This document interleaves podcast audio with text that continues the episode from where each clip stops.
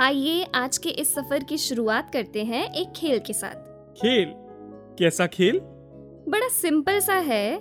मैं कुछ क्वेश्चंस पूछूँगी और आपको उससे जुड़ी जो भी पहली बात पहला शब्द या पहला ख्याल जहन में आता है वो कहना है। ओके। तो चलिए शुरू करें। हाँ हाँ शुरू करिए। जिसे कभी खत्म ना किया जा सके। ऑफ़िस का काम। जो मिथ्या है। Increment. No jokes please okay. जो परम सत्य है ईश्वर और जो ईश्वर का एहसास दिला दे हम्म, सत्संग क्या बात है आपने ना केवल सवालों के सही जवाब दिए बल्कि इशारा भी कर दिया कि आज के इस सफ़र में मैं कोमल और मैं रुचिर आप श्रोताओं से जुड़ेंगे और चर्चा करेंगे सत्संग पर नमस्कार धन निरंकार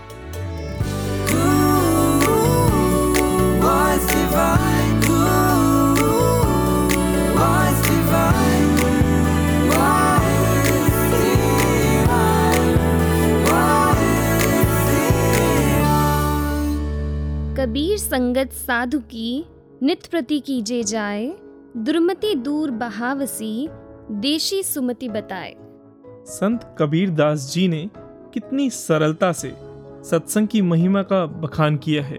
जी संत ही तो होते हैं जो कितनी उलझी गुत्थियों को भी अपने वचनों में अपने संदेशों में सरलता से सुलझा देते हैं।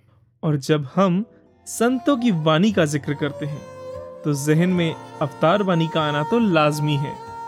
तो आइए इस सुंदर एहसास के साथ श्रवण करते हैं संपूर्ण अवतार वाणी का ये पावन शब्द। संत ने ओ हो नाम दे बाजो जिन्नानु कोई कम नहीं।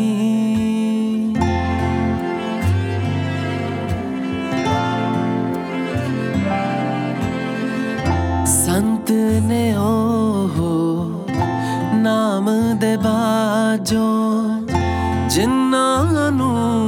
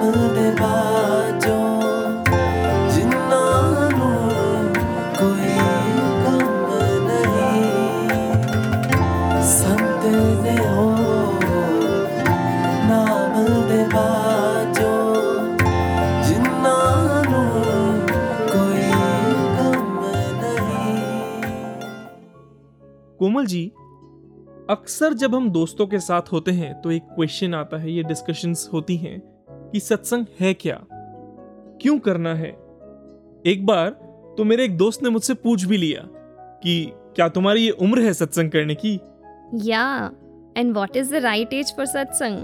Exactly मेरा भी उससे यही सवाल था what do you think is the right age अब देखिए ना भक्त प्रहलाद और ध्रुव ने भी तो बचपन में ही अपनी भक्ति की यात्रा शुरू कर दी थी। जी। और फिर ज़िंदगी किसी गारंटी कार्ड के साथ भी तो नहीं आई ना? कि एक सर्टेन एज तक पढ़ाई फिर शादी फिर करियर स्टैब्लिशमेंट और फिर जब सारी जिम्मेदारियों से मुक्त हुए तो सत्संग। But what is the motivating factor? The X factor that takes you closer to satsang. God knowledge what else जिस सर्वव्यापी ईश्वर को एक बार देख लिया उसके एहसास में निरंतर डूबे रहने के लिए सात संगत की ज़रूरत होती है। तो रेगुलर सत्संग निरंकार से जुड़े रहने में अहम है। क्यों ना इसके बारे में कुछ और जाना जाए? Perfect so let's get this clarity from our guest in our next segment panel discussion और आज हमारे साथ हैं अनुभवी और पुरातन महात्मा आदरणीय सुभाष तालस जी। आदरणीय सुभाष तालस जी आपका स्टूडियो में स्वागत है। धन निरंकार जी। थैंक्स जी धन्यकार आदरणीय सुभाष जी एक गुरसिक के जीवन में सत्संग का क्या इम्पोर्टेंस है? सत्संग के बारे में वास्तव में तो अनेकों बार हज़ारों संतों भक्तों ने बड़े सुंदर सुंदर विचार प्रकट किए हैं। सत्संग वास्तव में जैसे ही हम इस निरंकार परमेश्वर के दर्शन होते हैं उसमें प्रिंसिपल एडवाइस ये रहती है कि आपने सेवा सिमरन सत्संग करना है। जी। जी। सो सेवा सिमरन के मतलब तो सब कुछ क्लियर है। सत्संग के बारे में अनेकों बार ऐसी भ्रांति होती है कि मैंने तो ज्ञान ले लिया है अब अब तो किसी चीज़ की ज़रूरत नहीं है लेकिन ऐसा नहीं है। बड़ा एक अजीब सी सिचुएशन है। सत्संग में जाने से ही पता लगता है कि ये निरंकार परमेश्वर यही परमपिता परमात्मा है।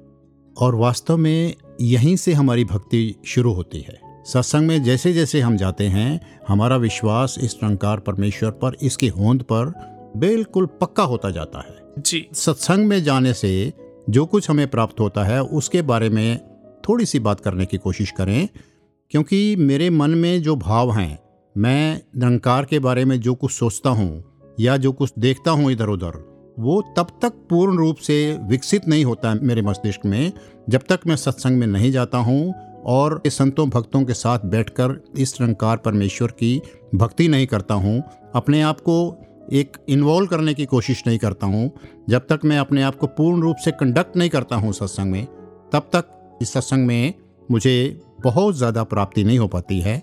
तो सत्संग में हम जिस भाव से बैठेंगे वो भाव अति आवश्यक है। उस भाव को हमें समझना होगा और अपने आप को इस तरह से प्रेजेंट करना है, इस तरह से कंडक्ट करना है कि हम इस परमपिता परमात्मा के समक्ष विराजमान हैं। ये नंकार परमेश्वर हमारे चारों ओर विराजमान है और इसके बारे में जो जो संत महात्मा जैसी जैसी व्याख्या करते हैं, उनकी बातों को श्रवण करके अपने मन में बिठाना होगा।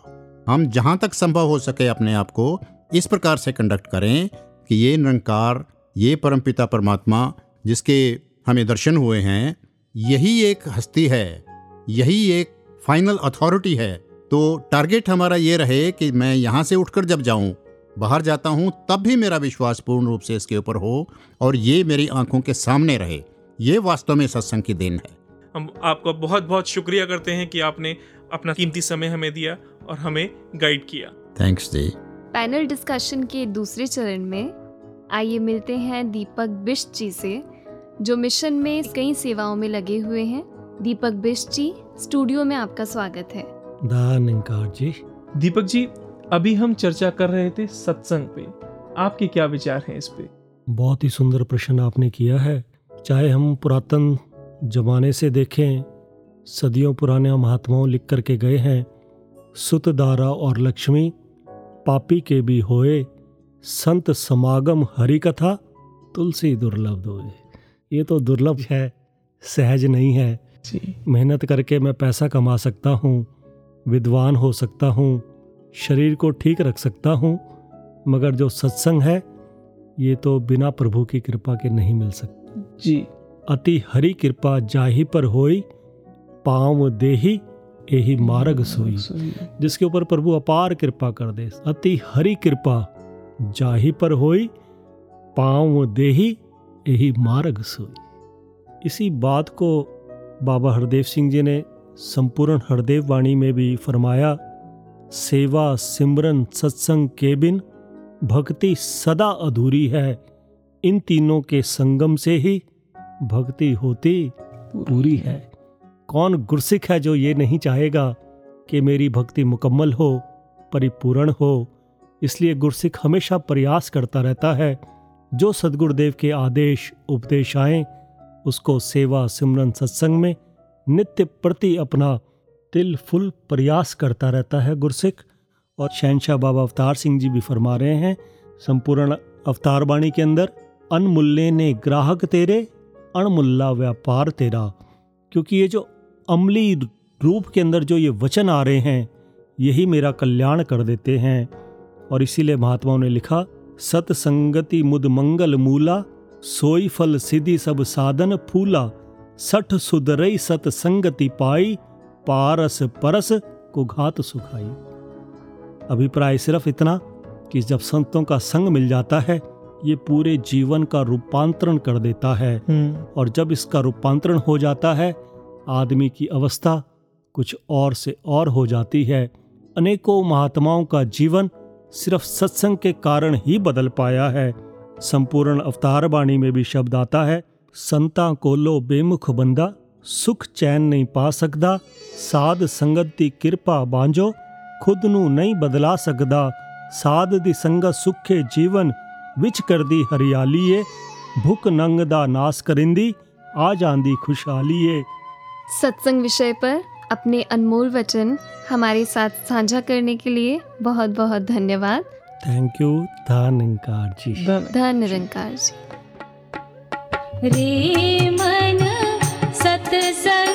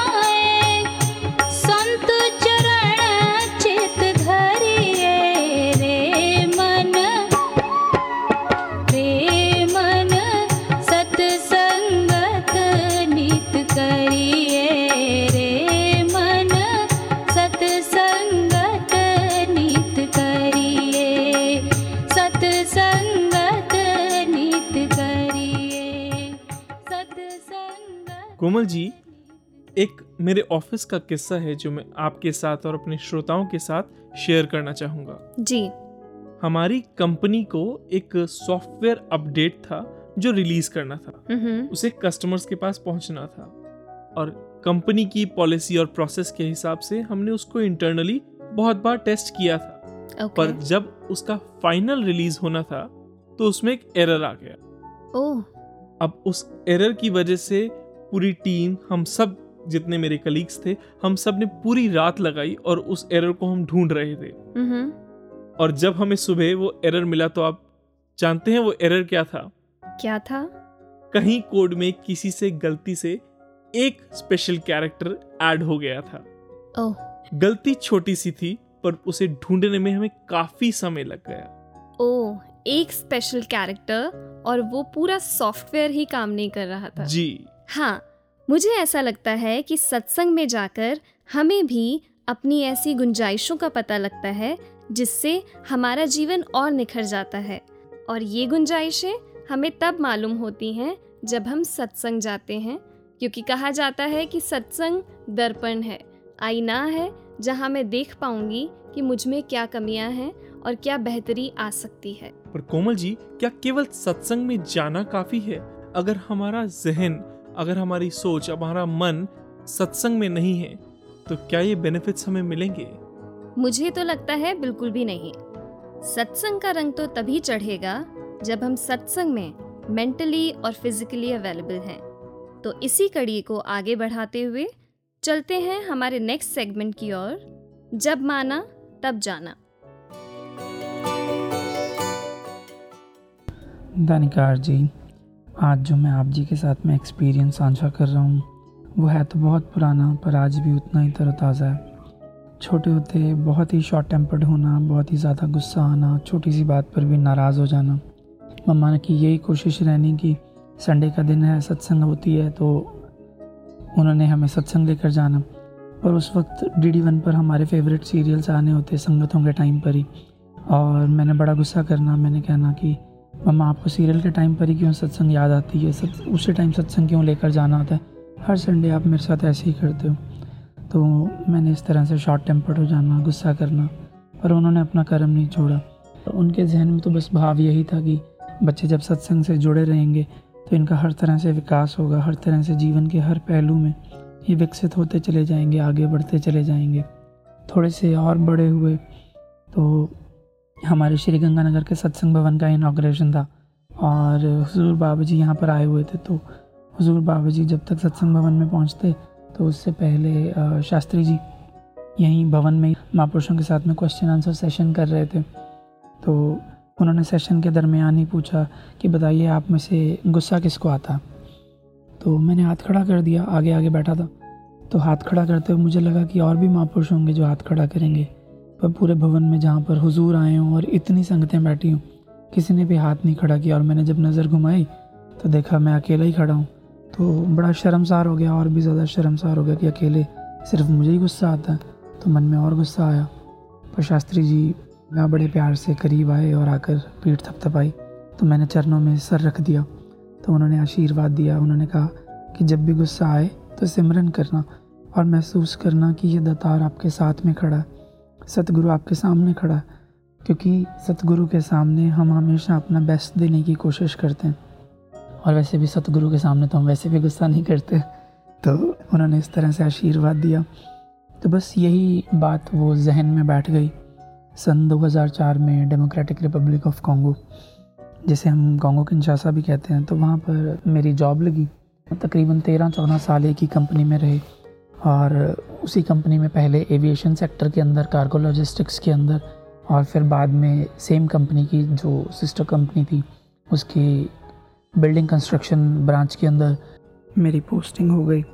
और उस कंस्ट्रक्शन कंपनी के अंदर रहते हुए बहुत सारे ऐसे इंसिडेंट्स बहुत सारे ऐसे वाक़ हुए, जहाँ पर पहले पहल तो ऐसे लगा कि शायद मुझे गुस्सा आ रहा है या किसी सिचुएशन के अंदर इसका ऐसे हल नहीं निकल रहा और मुझे गुस्सा करने की ज़रूरत है।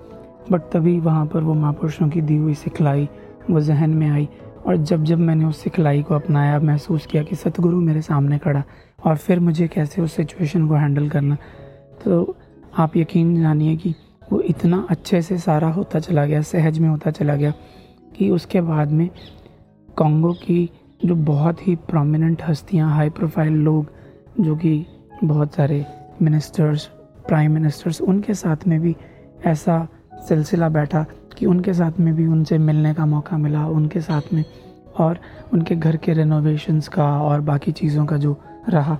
तो जब भी कोई ऐसा कोई इंपॉर्टेंट प्रोजेक्ट होना तो हमारे बॉस ने कहना या हमारी कंपनी के बाकी लोगों ने कहना कि ठीक है, ये अगर ये काम करवाना है तो यहाँ पर इनको भेजो, क्योंकि ये जाएँगे तो यहाँ पर ही हमारा काम हो जाएगा। और दतार की इतनी कृपा हुई कि हर जगह पर इतना प्यार, इतना सत्कार मिला। और उस चीज़ को जब जब देखता है अपने जीवन के हर पहलू में तो हर बार सिर्फ़ और सिर्फ़ शुक्राना ही निकलता है कि कैसे वो एक छोटी सी चीज़ कि माँ ने जो सत्संग में जोड़ा और वहाँ जाकर सिर्फ़ वो एक बात, कितना बड़ा परिवर्तन मेरे जीवन में ले आई। तो आज हम सत्संग में जा रहे हैं। बेशक हम बहुत कुछ ना सुने, बहुत कुछ ना सीख पाएँ, हर चीज़ हम ग्रास नहीं कर पाते।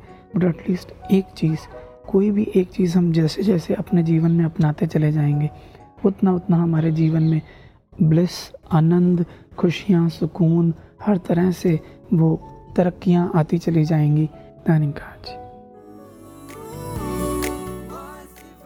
Komal ji a penny for your thought सत्संग और संगत में डिफरेंस क्या है?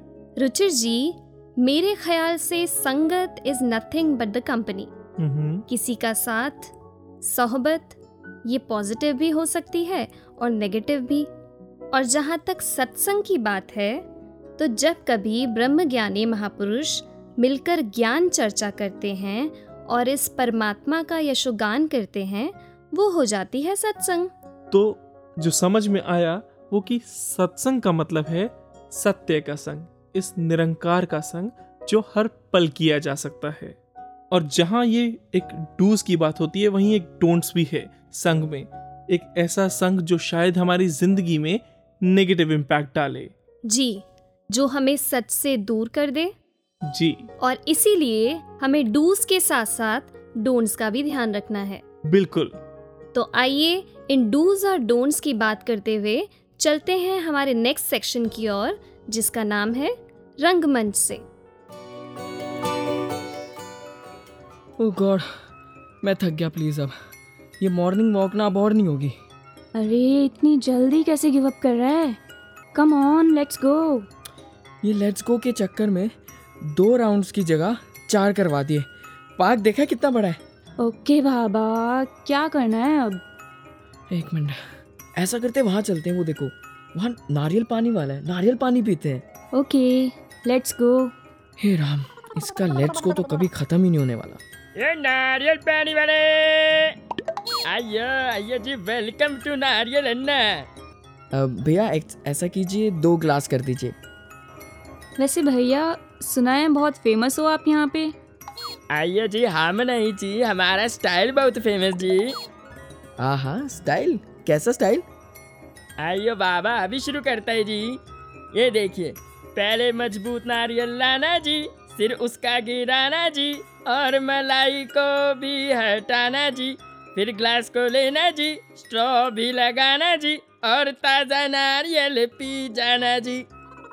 अरे वाह भैया आपका स्टाइल तो सच में अनोखा है। आइयो जी बट वन इम्पोर्टेंट रूल भी होता जी। अ, वो क्या? इतने प्यार से बनाया रे मेरा पैसा देना कहीं भूल मत जाना रे। अरे नहीं नहीं भैया बिल्कुल नहीं भूलेंगे। अरे चेतन? यहाँ? नया सी वो चेतन है ना? अरे हाँ लेकिन ये इतनी सुबह वो भी पार्क में? स्ट्रेंज हम्म, ये तो चल के ही पता चलेगा। लेट्स सी हाँ लेट्स गो हाँ यार लेट्स गो मिस्टर चेतन आप यहाँ? हाँ। तुम तु, तुम यहाँ क्यों मतलब मतलब तुम यहाँ क्या कर रहे हो? अरे रिलैक्स भाई क्या हुआ? हम तो रोज आते हैं यहाँ। इनफैक्ट तुम्हें पहली बार देखा। नहीं नहीं सब ठीक है। मैं भी आता हूँ कभी कभी अच्छा चलता हूँ क्लास के लिए जाना है। बाय अरे वेट चेतन क्या हुआ? हमने तो अभी कुछ कहा भी नहीं। सब ठीक है ना? हाँ हाँ सब ठीक है। घर ही जाऊँगा अब सोना भी है। एक मिनट। अभी तो क्लास जाना था। चेतन रिलैक्स। इधर आओ बैठो। ऐसे भागने से कुछ नहीं होगा। अगर कोई प्रॉब्लम है तो शेयर कर सकते हो। एग्जैक्टली exactly, शायद कुछ मदद हो जाए। भावेश नेहा मैंने कुछ गलत नहीं किया। मैं नहीं हूँ यार ऐसा। प्लीज़ डोंट जज मी। जज करने के लिए नेहा का कोर्ट रूम है पार्क नहीं। आराम से बताओ हम सब सुनेंगे। यस लेट्स गो बात यह है कि मैं कल रात से घर नहीं गया। झूठ बोला कि दोस्त के घर पे हूँ। अच्छा पर क्यों? क्या बोलता घर वालों को? एक्चुअली मैं कल पार्टी में गया था फैमिली फ़ंक्शन छोड़ के अपने सबसे अच्छे दोस्तों के साथ। और वहाँ थोड़ी उनको ज़्यादा हो गई ड्रिंक्स इतना कि उसके बाद लड़ाई भी हो गई वहाँ के स्टाफ के साथ और बात हाथापाई पे उतर आई। वहाँ सब इतना बुरा बोल रहे थे हमारे ग्रुप को। और तुम? नहीं नहीं मैंने नहीं ली। मुझे तो पसंद भी नहीं। बट उन्हें भी बहुत समझाता हूँ मत किया करो ऐसे। पर कल तो हद ही हो गई। उसके बाद इतना एम्बेरस्ड फील हुआ किसी तरह सबको सेफली घर तक ले गया। क्या करूँ? मेरे बेस्ट फ्रेंड्स हैं ना। ओह आई सी फिर क्या हुआ? कैसे घर जाता? पूरे कपड़ों में स्मेल थी। क्या बोलता वहाँ कि क्या हुआ? मम्मा पापा को बहुत बुरा लगता। उनकी टीचिंग्स के अपोजिट किया मैंने। यही सोच सोच कर वो नाइट मेरे लिए नाइटमेयर बन गई। और तब से यहीं बैठा हूँ। हम्म first of all relax Neha पानी दो। लो पानी पियो और माइंड को रिलैक्स करो। बट मैंने नहीं किया कुछ भी। चेतन वी नो कि तुमने नहीं किया कुछ। एंड इट्स ओके कई बार हो जाता है। Things can end up differently at times thanks यार। तुम लोगों ने समझा मुझे। थैंक यू सो मच वैसे समझ तो कुछ और भी आ रहा है चेतन। एंड इट्स इंपॉर्टेंट कि वो बात तुम भी समझो। मतलब? मतलब ये कि थोड़ा ध्यान रखना पड़ेगा। थोड़ा संभल कर चलना पड़ेगा। तो मैं क्या करूँ? दोस्त छोड़ दूँ? नहीं भाई बात दोस्तों को छोड़ने की नहीं हो रही।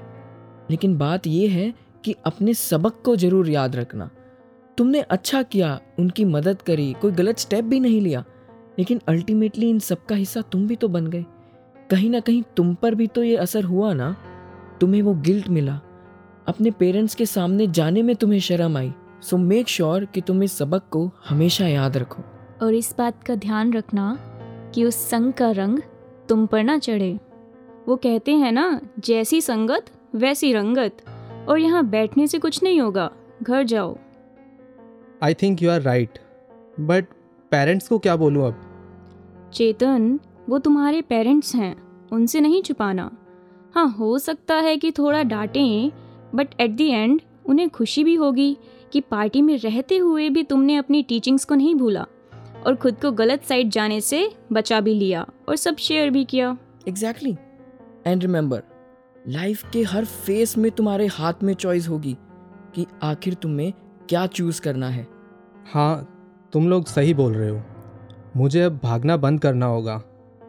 इंस्टेड सही रास्ता चूज़ करके आगे बढ़ना होगा। क्योंकि सारी रात यहाँ बैठने से अच्छा घर जाता तो इतना गिल्टी फील ना होता। थैंक यू सो मच यार। हम सबको पता होता है कौन हमारा भला चाहता है, कौन नहीं। स्टिल हम अक्सर गलत रास्ते पर चल पड़ते हैं। हाँ चलो अब तुम्हें बढ़िया सा नारियल पानी पिलाते हैं। हाँ बिल्कुल।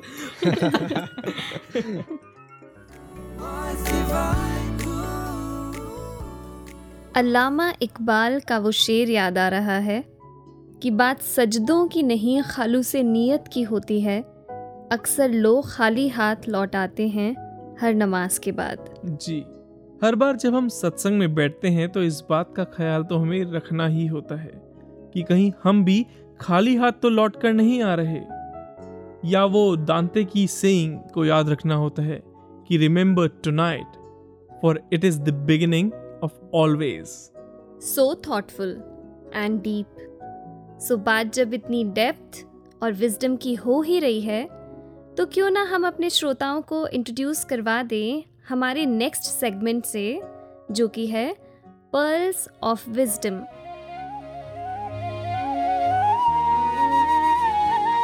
कहा जाता है a man is known by the company he keeps ये भी अक्सर सुना है जैसा संग वैसा रंग और हाँ मेरी दादी माँ अक्सर कहा करती थी ਚੰਗਿਆਂ ਦੇ ਨਾਲ ਰੱਲੇ ਤਾਂ ਝੋਲੀ ਫੁੱਲ ਪਏ ਜੇ ਪੈੜਿਆਂ ਦੇ ਨਾਲ मिले ਤਾਂ अगले भी डुल गए मतलब अच्छे लोगों की संगति की तो उसको दामन में फूलों के पड़ने जैसा बताया। और अगर गलत संगति में पड़ गए तो जो फूल दामन में हैं, वो भी गिर गए।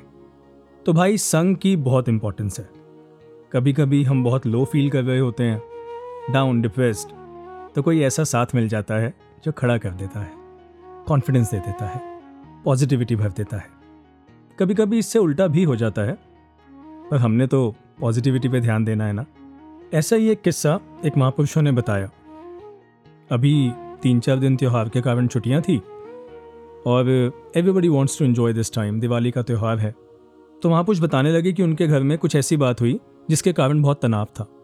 तो ये तीन चार दिन जहाँ हर इंसान खुश रहना चाहता था, बजाय उसके उस बात के कारण माहौल विपरीत बना रहा।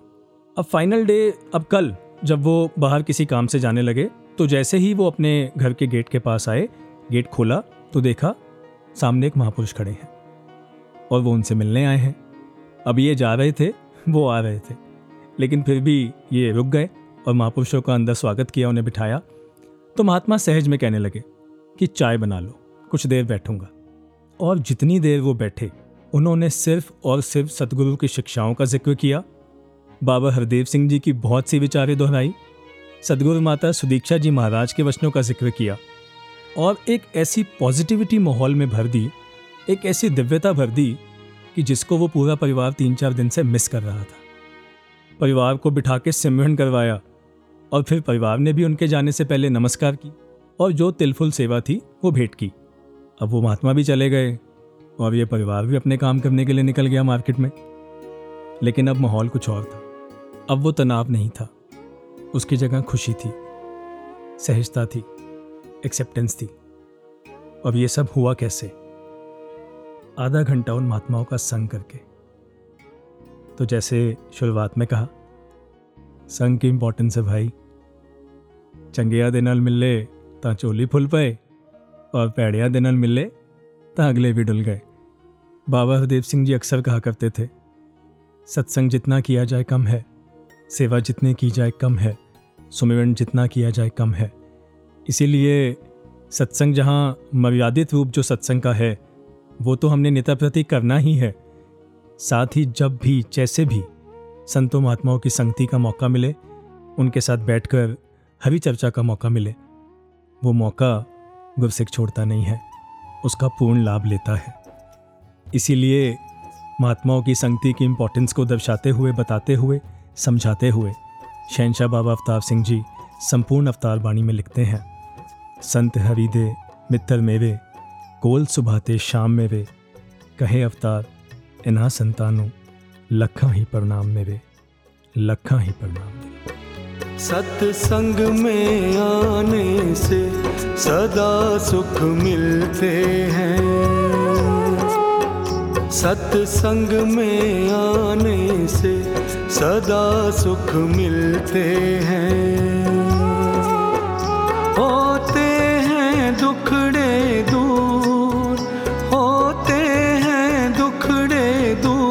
सदा सुख मिलते हैं। सत्संग में आने से सदा सुख मिलते हैं। सत्संग में आने से सदा सुख मिलते हैं।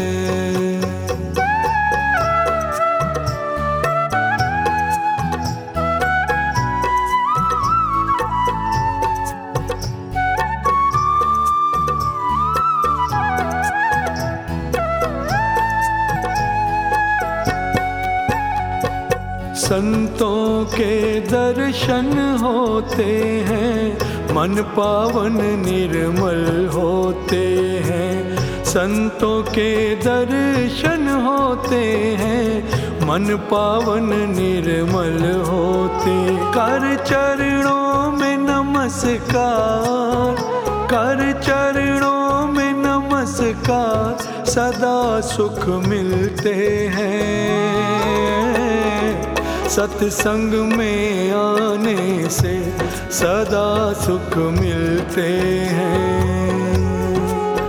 सत्संग में आने से सदा सुख मिलते हैं।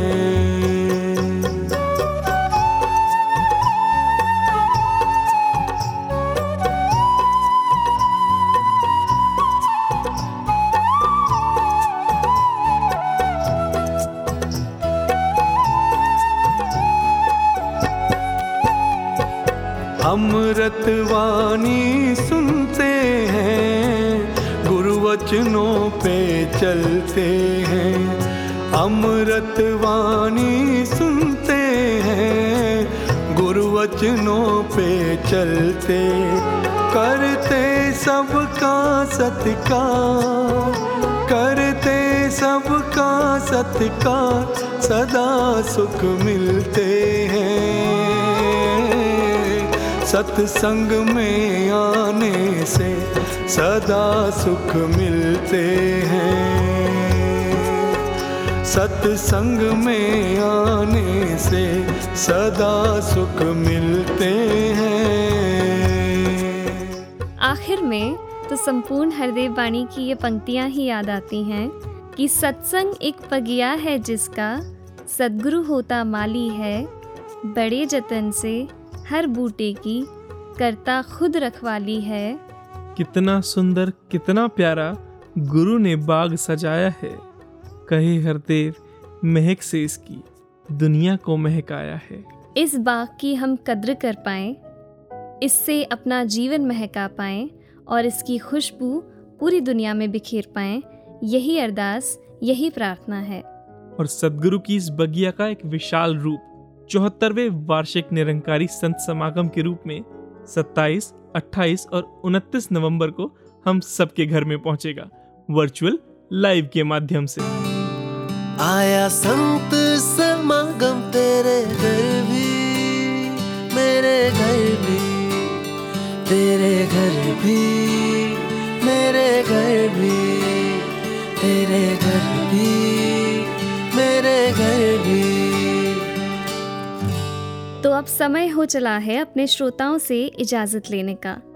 जाते जाते आपको जोड़े जाते हैं ज्ञान के पुंज के साथ, प्रेम के साथ सदगुरु संदेश के साथ। तो दीजिए इजाज़त। नमस्कार। धन निरंकार